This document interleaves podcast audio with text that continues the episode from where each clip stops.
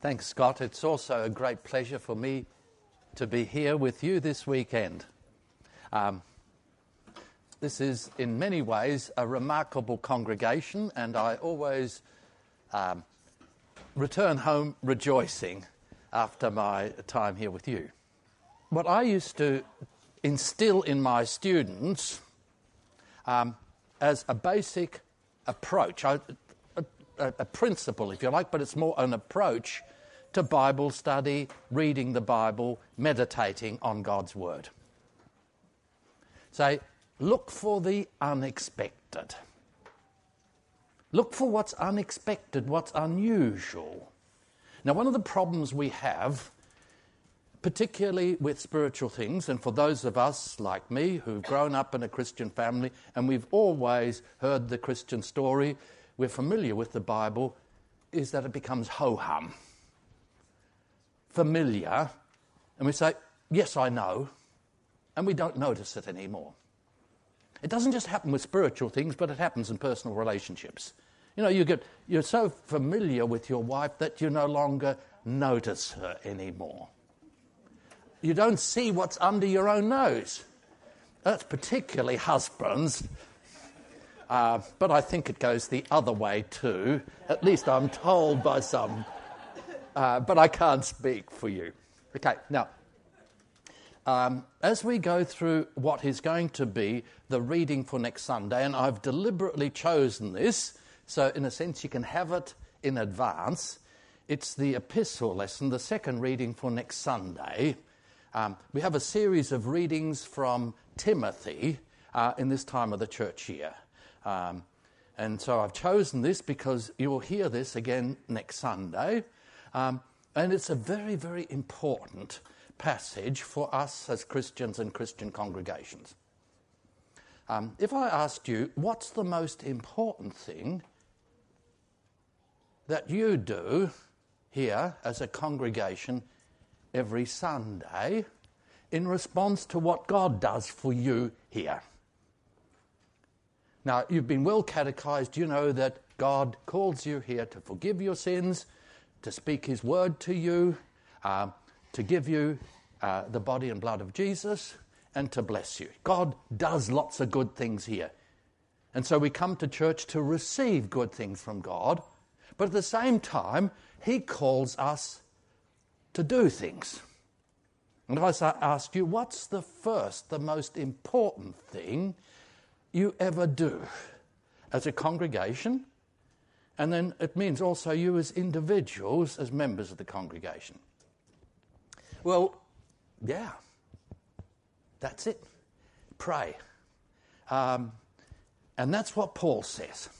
Okay, let's have a look at what's going to be the lesson for next Sunday. 1 Timothy chapter 2, 1 to 6. And I've printed it out so that you don't need to have, um, you're not confused by various translations. Um, as I read it, notice all the alls. Paul says, First of all, then, I urge you that supplications, prayers, intercessions, and thanksgivings be made on behalf of all men, all people, for kings and all who are in high positions, so that we may lead a quiet and peaceful life, devout and respectable in every way. This is good and it is pleasing, probably better, well pleasing in the sight of God our Saviour, who desires all men, all people to be saved and to come to the knowledge of the truth. For there is one God, and there's one mediator between God and men, the man Christ Jesus, who gave himself as a ransom for all the testimony at the proper time. Now, notice all the alls there too, but notice then all the references to man, men. Um, I haven't uh, called your attention to that. Uh, urge you to make supplications, etc., on behalf of all men. Um, God desires all men to be saved. There's one mediator between God and man, the man Christ Jesus. Notice all man men. Uh, uh, there running through it. Now, what's the purpose of this letter?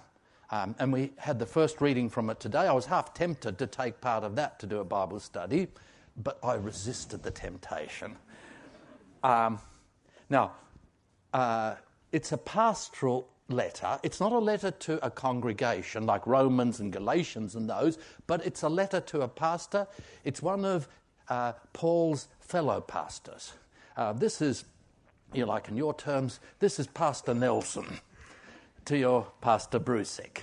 Um, he is a, a, a co pastor.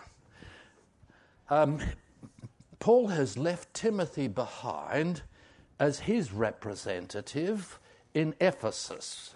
Um, when he went across to Macedonia, that's North uh, Greek. Uh, Ephesus on the west coast of Turkey. Now, this letter is Paul's instruction to Timothy on what he needs to do in the congregation um, uh, while um, Paul's away and as he waits for Paul to come back and to pick him up and to go on to the next stage. So it's what he needs to do in the interim. And Paul doesn't know how long he's going to be away. So this is his written instruction, his charge. We heard that word charge uh, in the reading uh, today. Now, what was his task? Was to oppose people who taught false doctrine uh, about Christian spirituality. Um, not so much false doctrine uh, generally, but uh, about piety, the Christian life. Um, now, the people there who uh, were uh, very, very modern in their mentality, it's what we would now call, yeah, I don't know what we'd call them, uh, but it's a very common form of spirituality, a spiritual life. It's a kind of half Buddhist, half Hindu, uh, New Agey kind of stuff. You know, you've got a cosmic order, and you need to uh, fit into the cosmic order to receive the benefits of the order of the world by harmonizing yourself in keeping with its laws. And uh, you did this by uh, meditation, uh, imaginative meditation, speculation, uh, and fasting and diet. Um, uh, you tuned yourself into higher spiritual consciousness. Now, spiritual consciousness awareness is very trendy in certain circles, uh, particularly um, academic and cultural circles. And there were two things that you needed to avoid more than anything else. Uh, uh, one, you had to avoid all those things. No, the idea that you had a spirit in the body, the body is, a, uh, uh, is not very good. It, it weighs you down, it burdens you. Your spirit's good. You need to free your spirit from your body so your spirit can go uh, heavenly tripping. It's like going on drugs. Um, uh, and it, there's a lot of resemblance between the two, actually. Uh, and the way you did this was by avoiding meat eating a vegetarian diet, and also then avoiding marriage and sex. Sex and meat were the two big no nos. It's interesting how much that's coming back into fashion. Uh, vegetarianism is not just for health reasons, but there is a whole uh, spirituality behind it. And there's an underside now in our society. Know, we see the facade of sexual indulgence, but there's a reaction to that where we get a new kind of sexual uh, abhorrence. And there's a whole group of people who are basically asexual, turned off completely. That, I think, is likely to increase even more. Now, you young people probably uh, have come across this. Now, the idea so you, you harmonized yourself with the cosmic order for your benefit, so you'd be blessed, you'd be healthy, wealthy, and wise. But the most attractive part was that you'd be wealthy. This was the secret to success in life. Um, it's prosperity uh, teaching. Now, in contrast to that, the goal of Paul's charge his written instruction to Timothy is this in chapter 1, verse 5. The aim of our charge is love that issues from a pure heart and a good conscience and sincere faith. So, um, the important thing is not to have a, uh, a, a clean body according to these standards, but the important thing is to have a pure, clean conscience. And that comes from faith, and it results not in being more healthy, wealthy, and wise, but it comes, uh, the result of that is love. That you become, you not only receive love, but more and more able to hand on the love that you receive from God. You get the basic picture. Now, what's the context of this passage? Um, it's part of the, the first part of the charge uh, that Paul gives to Timothy. There's a number of things that Paul's left undone that Timothy needs to fix up um, uh, while Paul's away. Um, and this is the first part of the charge. Paul says there's three problems um, in, uh, uh, in connection with uh, uh, the congregation, and the major problem is that it's not a praying congregation. There's lots of other things that are right, but it's not a praying congregation. And this bothers Paul, and so the first part of this is uh, uh, uh, the instruction for congregational prayer. Um, uh, so it has to do with the divine service. So the importance of intercessory prayer, prayer not for yourselves, but prayer for the world. Um, and then Paul talks about uh, the participation of men in prayer and the participation of women in prayer. Now, he has to include the women because a large part of the congregation are people who were once Jews. And even if you know to the present day, if you go to one of the Orthodox synagogues here, the women are separated from the men. The men do the praying, the women are observers. Now, one of the things about Christian worship was that both men and women prayed together. Um, everybody was called to communal prayer. But even though women were called to prayer, they weren't called to be teachers, to be pastors. We have here, just in this context, one of the important passages against what we now call the ordination of women.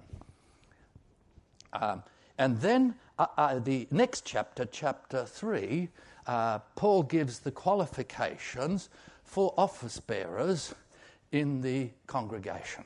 The qualification for pastors as bishops. Now, bishop in the early church was head pastor.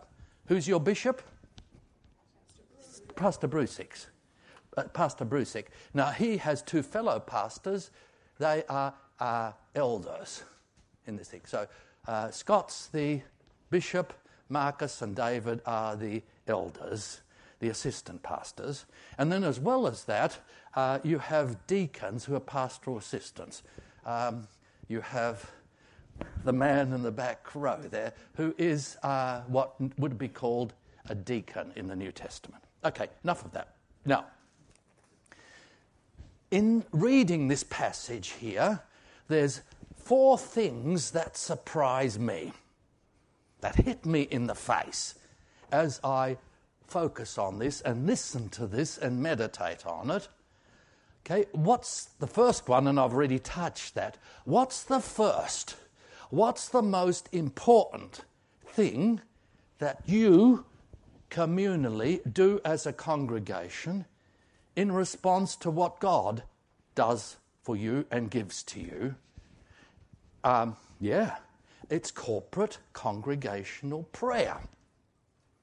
Um, now, that mightn't strike us as being terribly extraordinary, but it was utterly countercultural in the pagan context of Paul. Um, and you can see it if you go to a Buddhist temple or a Hindu temple the present day. Have any of you been to uh, a local Hindu temple here? In, okay, watch out. Yeah, but it, you'll find out there. Yes, everybody prays, but you'll find out that pagan people Buddhist, Hindu people pray for themselves and their family. There is no corporate prayer. And if you think it through, it's nonsense. You know, you want help from God, blessing from God. Whose blessing do you want? For yourself and your family. And so you bring offerings to God and you pray to the gods so that they will bless you. Uh, but the pagan found this utterly astonishing. These stupid people, Christians, they prayed for who? Everybody, even for their enemies, like the Roman emperor uh, who was persecuting them. Um, all people, uh, and that included people who were not Christians, um, people who uh, were mistreating them. Um, so this is countercultural, um, and I think it's countercultural to, in your context here, at least as in Australia, where the churches have been influenced by uh, generic Protestantism with its individualism, and then the Pentecostal charismatic movement.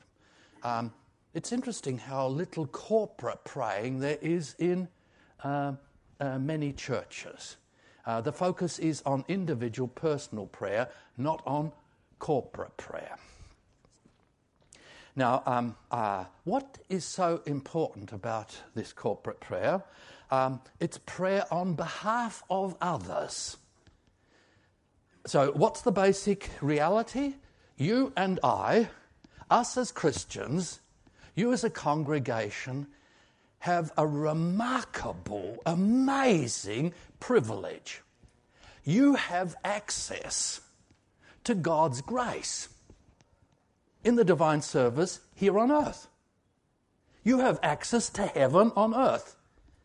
And it's given to you, sure, for your own benefit, for your own salvation, but it's also given to you for the benefit of others. Now, let's say I, I had access to a bank account of millions of dollars. I don't need that all for myself. Uh, but that's the pagan way. You use it all for yourself and for your family.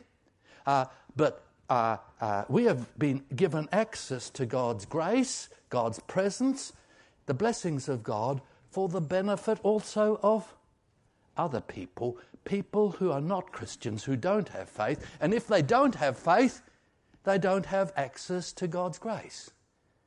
They can't pray. At least they can't pray in a Christian way. There's no faith. Uh, they are not a part of God's family. They don't have access to God's blessings. So um, Paul says uh, corporate prayer is good. It's not just good for us. Who is it good for? Everybody and the whole world. So if you think it, think it's through, what we did this morning in the divine service was for the benefit of the whole of Chicago, the whole of the state, the whole of the USA, the whole of the world. The whole of the world benefited from what we did this morning. And more than that, it's well pleasing to God. Um, so when we were praying, um, God didn't just tolerate us because we were badgering Him for the needs of others. He was there clapping his hands and saying, Look, this is fantastic. These guys really have it. this is what I want. This is what pleases me. It's well pleasing to God. He's delighted in us when we pray for others, particularly those who are outside the church. Why for those who are outside the church? Because God wants His blessings to be given to everybody. And He wants salvation for everybody. And so uh, uh, Paul starts up and says the first thing we do uh, as a congregation, uh, in response to what God does for us, is to pray not just for ourselves, not just for our community, but to pray for all the rogues out there um, and for all people. Not just people in America, but people everywhere in the world. That's the first surprise. And if you think it through, it is really astonishing. And it is utterly countercultural. Um, countercultural, I think, particularly in Western countries, which are basically not communal in their orientation, but individualistic. The second uh, surprise, okay, the first surprise is our first task is to pray. Um, the second surprise is for whom we are to pray and uh, why. Uh, we're not just to pray for ourselves, our families, for this congregation, that's important, and its members, or the whole church, the LCMS, and the whole church Catholic, but we are to pray for who? All men.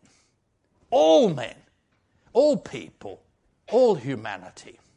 And our number one target is most surprising. What's our number one duty as a congregation? We are to pray for kings and all people in positions of authority.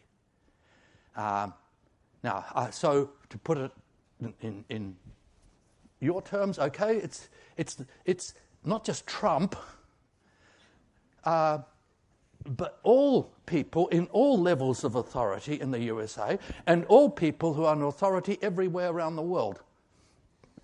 Now, um, this might uh, uh, strike us as being rather odd, but you need to remember that Paul was writing this letter to the Christians in Ephesus at a time when the emperor was, do any of you know? Nero. Do any of you know about anything about Nero? He was a so and so. And he uh, uh, organized one of the first and most vicious uh, persecutions of the church.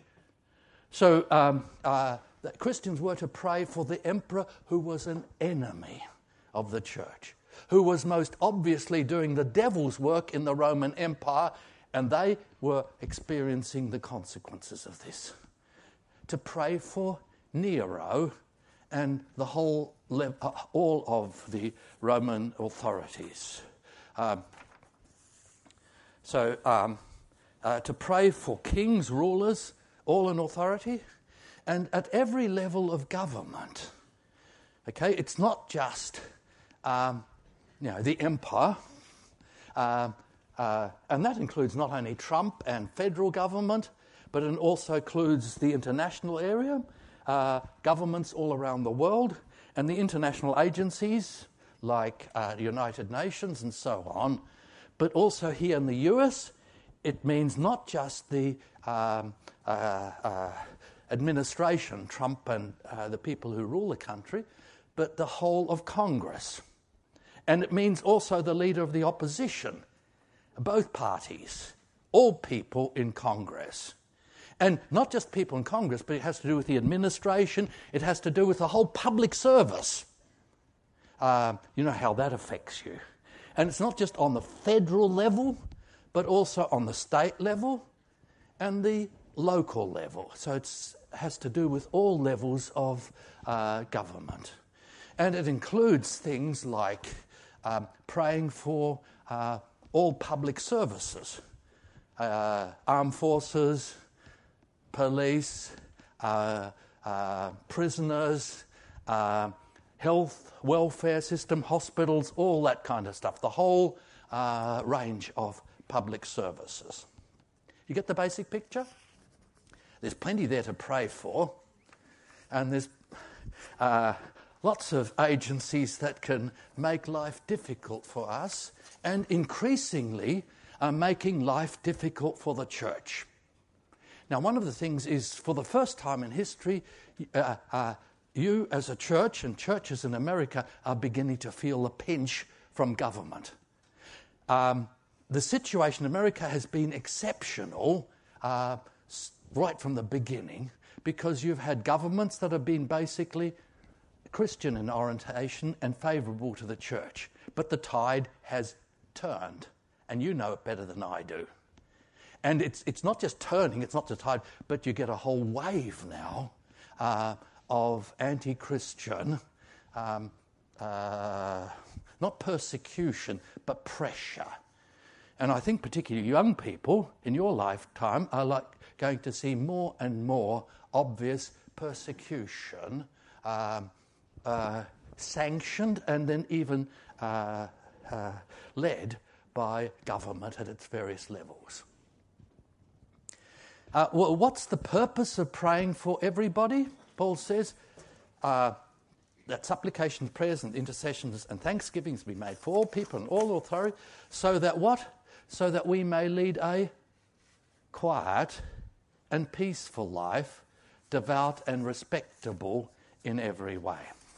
Um, it is for uh, uh, a peaceful life um, that there's peace at every level, and there's that peace that makes it possible for us to uh, live devout and respectable Christian lives.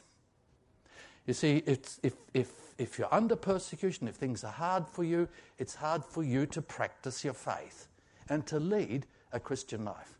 And more and more people are experiencing that here in the US and Australia.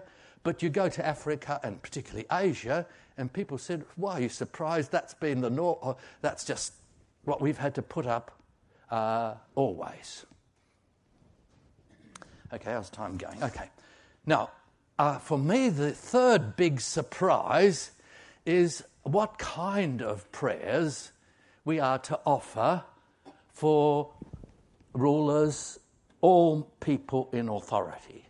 And the basic focus is prayers for people not in the church, that's taken for granted, and our families, but outside the church. Um, outside the church. What kind of prayers? And Paul says there's three kinds there's supplications, prayers, intercessions, and thanksgivings. Now, um, I could spend a long time with each one of these. There's a lot packed here. And he's not saying the same thing with three different words, but he's focusing on four different kinds of prayers. Now, in each one of these, what's the general thing? Our attitude in praying for um, the world is that we identify ourselves with other people who are not Christians. We stand in their shoes and we speak and pray on behalf of them. Notice, notice it's, it's not just prayer for other people, but it's on behalf of other people. Now, what's the difference? Now, I, I can pray for you, but you can also pray for yourself. But when you do something on behalf of somebody else, you do it because they can't do it. You do it on their behalf, uh, vicariously substituting for them. Why can't they do it? Because they don't have faith in Jesus. And because they don't have faith in Jesus, they don't have access to God the Father in prayer. Um, but you have faith in Jesus, you have access to God the Father, and so you can represent them. You can pray on behalf of them uh, congregationally, but this also applies to personal individual prayer, by the way, I'm saying here. Okay, four different kinds of praying. The first is that we are to make supplications for everybody. Now, a supplication is a prayer for help. Uh, uh, if I supplicate God, I mean, say, let's say I'm sick and I make a supplication, it's I'm asking God to heal me. Now, I have a need and I pray to God to, uh, to uh, meet my need. So, what, do we, what are we to do? We're to look out into the community and see what? Not our, we know our own needs. I mean, you, uh, if I came to you and I said, What are your needs? you wouldn't have to think very much because they're at the forefront. But what we don't know, and we're not so aware of, and we're not interested in, is having our eyes open to see what are the needs of other people outside the church. We're so ready to judge them and condemn them and to write them off that we don't see how unhappy, how miserable people are around, particularly those outside the church, despite the happy face that they put on. Okay? So, uh, what do we do as a church? Uh, we look to the needs of others and we act as if their needs are our needs and we pray for them for God to fulfill what their needs are. Get the basic picture? Secondly, in many cases, we don't know, we can't see uh, into the hearts of people. You know, in our society, there's the, the media presents sort of a veneer, it generalizes about what people are like and what's going on. But if any of you have much experience of life, you know that what the media presents as the picture of your society doesn't correspond with the reality.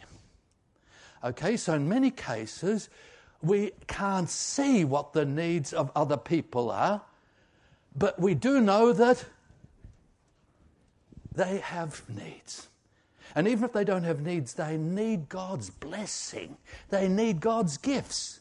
Not just the gifts of salvation, the gifts in the order of creation. They, everybody needs to have a happy marriage, good family life, job, uh, a livelihood, all those kinds of things.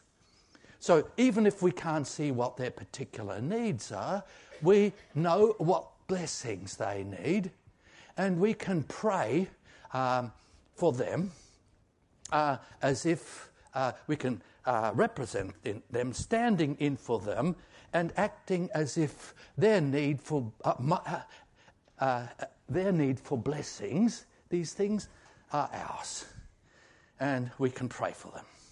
So we pray for rain, let's say, not just for Christian farmers, but all farmers. We pray for good government, not just for Christian states, but all states, etc. You get the basic picture? We act as if uh, their blessings are, uh, no, they're, they're, they're, what they uh, need as human beings are our needs. So it's the general prayer for the welfare of others. We act as if their welfare is our welfare. Now comes number three. This is the one that really strikes me between the eyes. When I look out into the world, I see sin written large. And uh, I look out in the community, I see all the bad things that people are doing, all the bad things that are going on. And what I want to do is stand in judgment over them. You can hear the tone of my voice. I'm good at this. Um, uh, I want to take the judge's thing and I want to criticize and condemn other people. Uh, I take it on a local level. Uh, somebody's life is in a mess. Um, uh, what do we do? We have a kind of a glee um, in seeing, ah, that person has sinned. I'm better than them. They're bad people. And we criticize, we condemn, we gossip uh, about what's going on. Um, what Paul's saying is when we see people sinning out there, particularly outside the church, we are to act as if their sin is our sin. Now, if I sin, I don't need you to stand over me and say, Kleinig, this is what you've done. You deserve to be go to prison for this and to get it straight between the eyes. No, what I want from you, if I sin, is for you to pray for, to God for mercy, forgiveness, pardon. Now, I don't know whether we do much of that in the church, but if you look at the, uh, uh, and we have records of the praying in the early church, they used to do a lot of this. To pray for God to have mercy on the emperors and the uh, people who were their enemies and asking God to forgive them. Remember the first Christian martyr? Do you remember what his name was? Stephen. What did he do? He says, Father, forgive them. They don't know what they're doing. Remember, that's what Jesus did on the cross. Um, that's what we are called to do. I don't think there's any more sin, sinning going on than it used to go on, say in the 50s, which we look, can look back as being a golden era. What's happened is the sin that was hidden now is out in the open. And particularly in certain areas, we are not quite so sensitive to uh, uh, economic sins and greed and uh, its effect, but we've particularly been oversensitized to a narrow range of uh, misdoings within the sexual area. But we're very selective in that area. Um, uh, just think of the Me Too movement and the way it works. Okay, you get the picture. Uh, now, so we intercede, we pray for God to have mercy, we pray for the forgiveness of people who are sinning. Um, uh, not just those who sin against us, but who sin against society. And the last one is even is probably just as surprising. We are to give, uh, offer thanksgivings for who? For everybody. And what does that mean? That uh, we see that God makes his sunshine on only good people, good and bad alike. He gives his gifts in creation uh, indiscriminately to the righteous and the unrighteous. God gives his good gifts to everybody. People receive God's good gifts, but they don't aren't aware that these gifts are from God. Uh, they're not aware. Um, they they uh, uh, are so caught up in sin that they don't see all the good things that God gives them. All they see is the bad things that they think come from God. So they blame God for the bad things that they experience, but they overlook the good things. And they say, Who's responsible? Who has credit for all the good things that happen in society? Me! And my group of people. Now, we are to give thanksgiving on behalf of who? Other people. Um, eyes open to see the gifts that God gives them and to act as if the blessings that other people receive are blessings that we ourselves have received. You get the picture? We uh, do it on behalf of others, we identify with them. Um, and sometimes that's very hard because it's not unusual for unbelievers on the face of things to be far better off and to prosper more than Christians. Um, you don't have to live very long and have much experience of life to see how that is. Uh, despite that, we do what they don't do and can't do, which is to thank God for the gifts that they enjoy. Okay, let me uh, uh, go to the fourth point. Why is God so pleased with these kinds of congregational prayers? Uh, why was God clapping his hands when he heard us praying Thank you. Why was God clapping his hands when he heard us praying for the whole world as well as our own needs this morning? Well, God wants all people to be saved and to come to the knowledge of the truth. Uh, he uh, wants all people not just to be saved from uh, eternal death, the devil, but he wants all people to be saved from every danger, everything that's evil. Um, and he wants everybody to get to know Jesus and have faith in Jesus. He doesn't write off anybody. He doesn't even write off the Hitlers and Pol Pots and Stalins of the world. He wants all people to be saved. Uh, and uh, he is not only wants all people to be saved, but he is a God who has created all people, and he is the only God and the only hope for the world. God is not only the hope for us Christians, but He is the hope for the USA. And at least you have, uh, as part of your whole culture, in God we trust. That's a very precious heritage. God is the, uh, the only one that can make America truly great again is Trump. okay. And not just that, but uh, this is what Jesus is all about. Jesus is the one and only mediator between God and man, God and humanity. A mediator is a person who's a go between person. Jesus prays for everybody. Um, Jesus brings us and our prayers to God the Father, but He also brings all the blessings from God the Father to us and to all people. So He's the funnel, the two way bridge between heaven and earth, not just for Christians, but also for all people. He is the one and only mediator. Uh, he is uh, uh, the man who represents all of us and prays for all of us.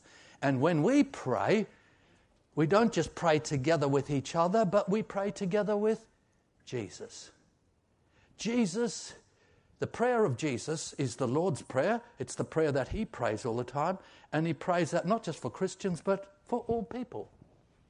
Um, and when we pray the Lord's Prayer, we pray together with Him for all people. And his qualification to be the mediator uh, between God the Father and everybody, his qualification to be that bridge man, that bridge person, is that he sacrificed himself. He gave his life as a ransom for who? Know, we quite often act as if he, he died just for me. Did he die for me? Of course. But he didn't just die for me and you or for Lutherans or just for Christians. He died and sacrificed his life for everybody.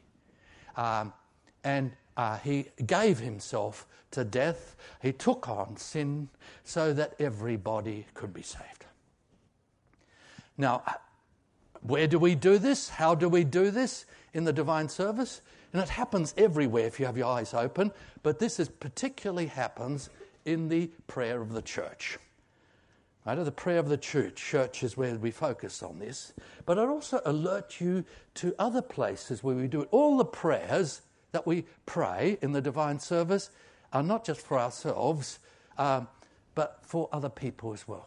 So when we say in the Lord's Supper, Lamb of God, you take away the sin of the world. Have mercy on us. Who's the us? Everyone. Not just us here, but everyone. When we pray the Lord's Prayer, give us this day our daily bread. Who are we praying for? Sure, each other here, but all people on earth. Do you get the basic picture? Just uh, Next time you're in the divine service, just look at all those praying parts and you'll see what their target is and that it is personal, sure, it's congregational, but it reaches out to the whole world. Um, and when we do this, we most obviously do the work of God and share in the mission of God to the world. Now, in Australia, if I went up on the pulpit and said, How does my text? God wants all people to be saved and to come to the knowledge of the truth. Pe- people would immediately say, Oh, here we go again. What's he going to preach about? Evangelism. How you guys have to get off your butt and bring the people in. Now, Paul uses the text God wants all people to be saved to urge us to do as a community what? to pray for everybody. Um, the problem is that we don't see how powerful it is and uh, what the effect that it has on the whole of the country and the whole of the world. When will we see how much was accomplished by the church when it prayed for the world every Sunday? On the last day, when all the hidden things will be brought into the light. And we will be astonished that all the great things that we thought we did for God accomplished, yeah, they accomplished quite a bit, but they were no, not nearly as important as we thought they were. Whereas the things that we thought were, yeah, um, least important, which is praying, um, was in fact the greatest thing of all. We are have that notion that, that we pray as the last resort. You know, we can't do anything, so what do we do? Pray. Somebody is incurably sick with cancer. The doctors can't do anything, so we say, okay, we better do what? Pray. Now, prayer is not the last resort, it is the first resort and most basic resort. And that's what Paul is trying Timothy to inculcate in the congregation in Ephesus.